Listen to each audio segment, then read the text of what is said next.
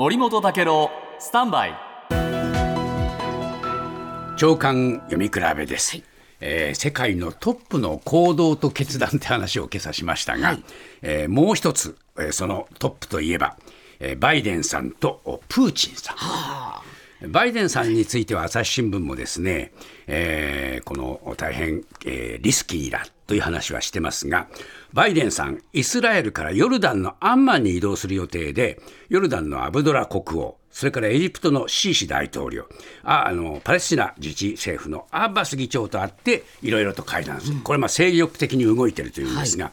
それならば、負けてないぞっていうのがロシアのプーチン大統領で、もうすでにですね、えーパレスチナ自治政府の、えーアッバス議長、エジプトののシーシ大統領、それからイランのこの大統領、ライシ大統領ですね、えーシリアのアサド大統領、こういう人たちともどんどんどんどん電話会談やってる。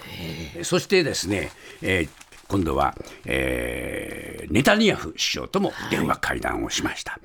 でさらにですねプーチンさんは今あこのお一帯一路の国際フォーラムに出席して北京へ行って、えー習近平さんとも会談するだからね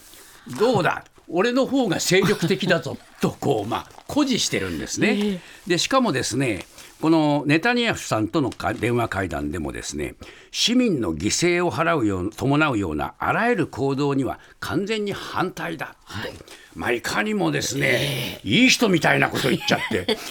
この人自分がどこにどうしてるのかってことを忘れちゃって、俺はね世界のね仲裁に入るんだと言わんばかりの行動なんですよ。えー余裕しゃくしゃくのプーチンさんに見えるんですね。でそのプーチンさんを、えーこのお中国は何と言ってるかというと古い友人と言って紹介してるっていうんですから、えー習近平さんもその上にまた余裕しゃくしゃくです。